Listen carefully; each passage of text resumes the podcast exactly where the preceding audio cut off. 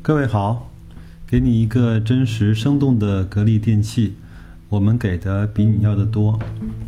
呃，今天啊，呃，突然看了一篇董明珠自媒体，就是那个公众微信号的一篇文章，呃，有一篇是每日经济新闻的记者呢专访董明珠的一篇呃采访的报告。呃，平时呢这种报告我基本上是不大看的，但是呢，呃，这个报告的内容呢引起了我的关注。我相信很多呃在手机前听我这个节目的。嗯，朋友们也会关注这个现象，就是为什么格力这么多年来坚持高分红，它的主要原因是什么？嗯，如果说到格力呢，高分红啊，应该的的确确算是中国 A 股的一股清流。那它的分红的力度呢，也算是呃土豪级的。呃，为了给大家一个比较清晰的概念呢，我给大家报一组数字啊。那从整个，呃，它格力电器九六年上市啊，到二零一六年，那格力呢一共是分红了十九次，那分红的总金额呢达到了四百一十亿，这个是非常非常的土豪，也非常非常的，呃，有诚意的。那数据显示呢，从一九九八年到二零一零年，格力呢一共分红了三十七点五亿。那从二零一二年到了二零一六年的四个完整的财年，格力就分红了三百将近三百五十多亿。这个是一个非常非常恐怖的数字。为什么说恐怖呢？因为家电行业的另外两家企业美的和海尔，在整个同期的分红啊，两者的总和，就是海尔和美的在同期，它俩的总和还不到格力的七成，非常非常的有诚意。那与格力相比呢，一些上市公司啊，它自上市以来从未分红。呃，我把它叫做铁公鸡啊。其中呢，在一九九二年上市的金杯汽车，更是二十三年一毛不拔。呃，对于这种现象呢，其实从刘士余上市了以后呢，就开始大力的呼吁，甚至是整治啊这些从来不分红的铁公鸡。呃，那有的人说，为什么要分红呢？那分红了，那不是还要做除权吗？那有什么意义呢？比如他每每股十块钱，分了一块钱。那它分红的当天呢，就变成了九块，那有什么意义呢？不就是个数字的游戏吗？呃，其实真的不是这样。那我们如果这么说，如果是一只十块钱的股票啊，它每年分红一块，那是不是到了第十年，这个股票的价格就是为零了呢？我们有没有看过这样的情况呢？包包括像茅台、格力年年分红，为什么股价还能够创出来新高呢？有没有想过这个问题？其实，公司在分红的情况下有两个事情我们可以去关注。第一，它分红说明它账面上真的有真金白银，它可以把钱分给你，让你先落袋为安。第二个呢，呃，它分红说明它的收益和整个的运营的状况是不错的，它还能够通过它。它的现金周转，通过它的生产力去获得更好的盈利，它可以年年的分红。所以说，我们买的好公司、好股票，它是一只呃每天会下蛋的老母鸡。这样的话，我相信每个人就明白了分红的意义和道理。那到底什么是数字游戏呢？十送五十，就是十送十，十送二十，就是数字游戏。无非是把一块蛋糕切成五块，切成十块，切成五十块，哪怕是十送一百，它还是一个蛋糕，它并没有增大整个蛋糕的整个的体积。那说完了这些数据之后呢，我们再来看看这篇的呃专访。那董总是如何来去回应作者的一些提问的？那作者问啊，就是支持格力，呃，每年高分红的力量到底是什么？那在二零一七年的中报呢显示，除了生活电器业务之外呢，公司智能装备的业务也形成了规模。那么格力电器呃未来的发展是怎么样的？下面是采访。记者问啊，在家电行业，格力电器每年的分红呢远超过同行，即便是在整个资本市场，格力的高分红也是抢眼的。那么您曾经说过，我觉得高分红和低分红取决于企业的实力。那么支持格力电器每年高分红的因素或者是力量是什么呢？那董总回答说，这就是企业实力的体现。格力这些年呢的发展，坚持。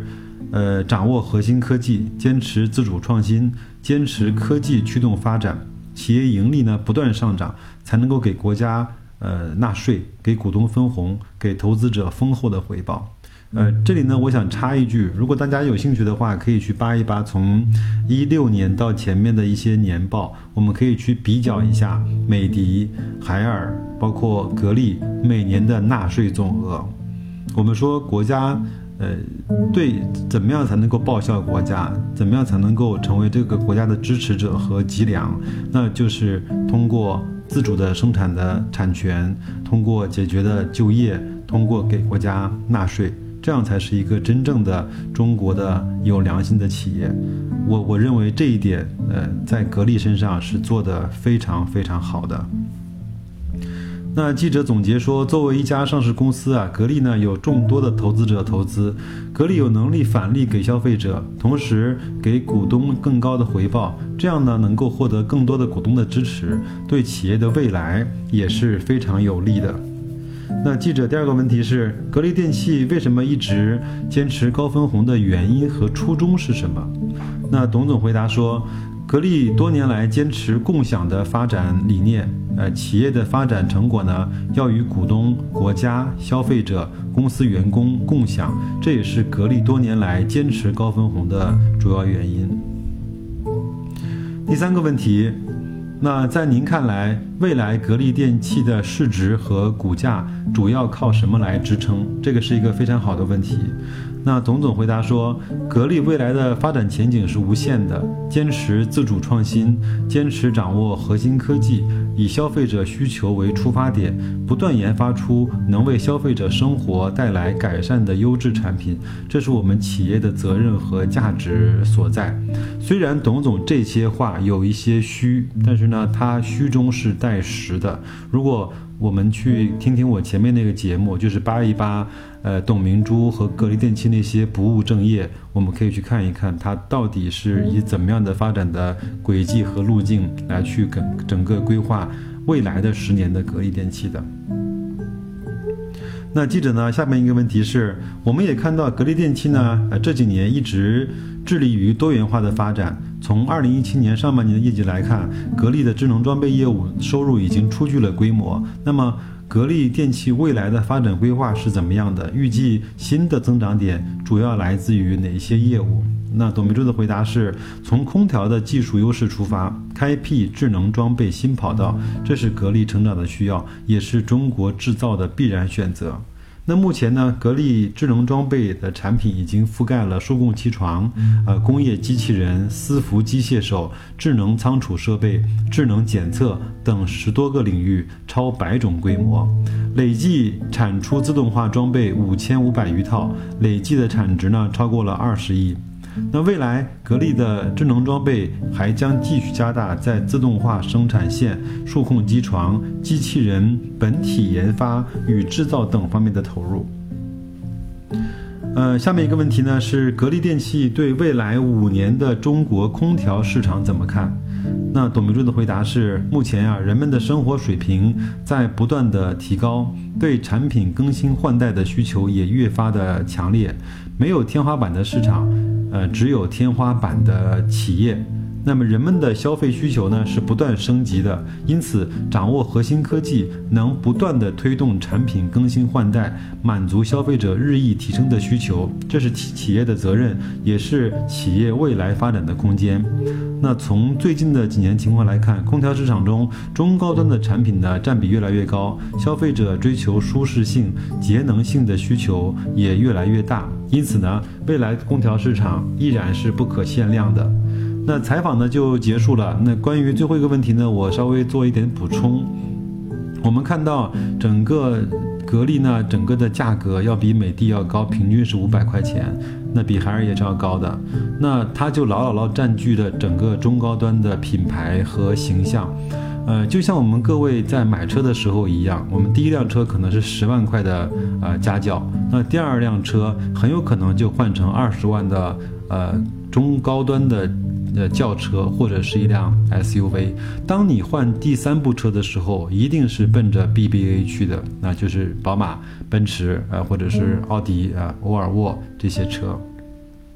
很有可能，人的消费呢，它一定是从低端走向高端啊，从低级走向高级。空调也是一样的，如果你的第一台空调是长虹的，是 TCL 的，是格兰仕的啊，这个没有关系。但是你的第二台空调很有可能就换成了格力，很有可能就换成了。啊，大金！如果你第一套房子里面是分体的空调，如果你改善型的居居住环境，那你到了你的大房子啊，到了你的呃复式的房子，那一定你会去装呃中央空调。那中央空调，那格力在去年应该是以十八点一的市场份额，牢牢占据着市场的第一位。那所以说这些方面来看，包括我们前面用了很多的数据。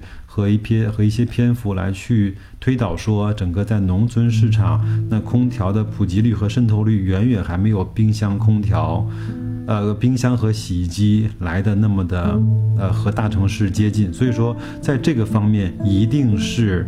呃，格力一定是这些中高端品牌的形象的持有者所去获利比较大的地方。